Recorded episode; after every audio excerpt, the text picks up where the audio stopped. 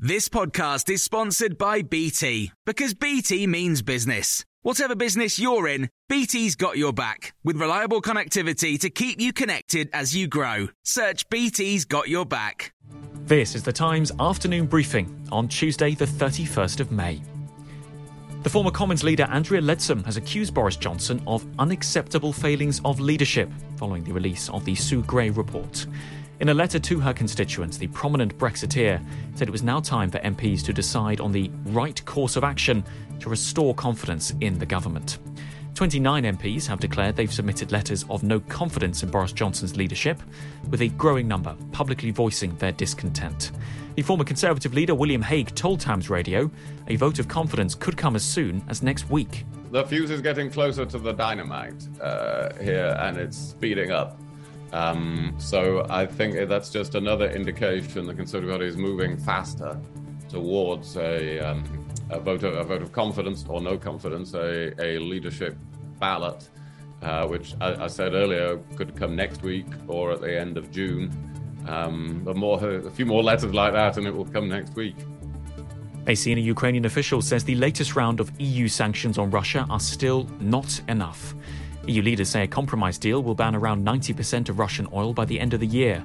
All sea imports are banned with immediate effect, but there is a temporary exemption for oil transported by pipeline after strong opposition from Hungary.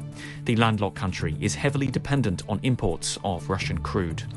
Concerns have been raised that victims of rape and other serious sexual offences are continuing to be treated as suspects by police. This is despite a government pledge to clamp down on excessive victim scrutiny.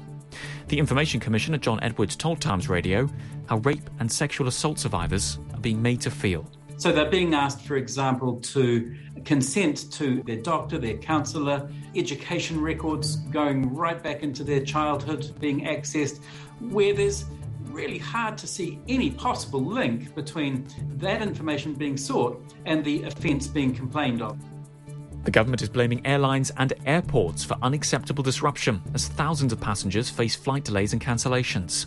Operators have been accused of cutting too many staff during COVID and failing to prepare for a surge in demand. Captain Martin Chalk is the General Secretary of the Pilots Union BALPA. He told Carol Walker on Times Radio that the real picture is mixed. Some airlines worked much more closely with us, the union, and, and their workforces to um, take advantage of what uh, meagre support the government did provide. In some cases, the airlines were a bit more draconian in the way they uh, wanted to reduce their workforces. And of course, uh, what we've discovered is some people have decided not to come back to the industry and not to pick up where they left off. And a moderate coffee habit could cut the risk of an early death by up to 31%. That's according to a new study. Researchers using data on more than 171,000 people found those who enjoyed a couple of cups of coffee a day live longer than non drinkers. And you can get more on these stories throughout the day on Times Radio.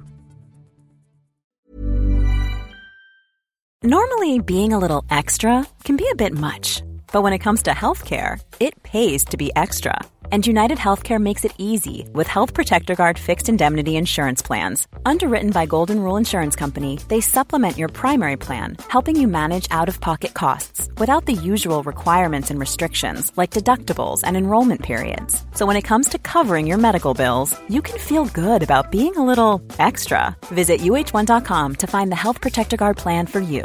Hey, it's Paige DeSorbo from Giggly Squad. High quality fashion without the price tag. Say hello to Quince. I'm snagging high-end essentials like cozy cashmere sweaters, sleek leather jackets, fine jewelry, and so much more. With Quince being 50 to 80% less than similar brands.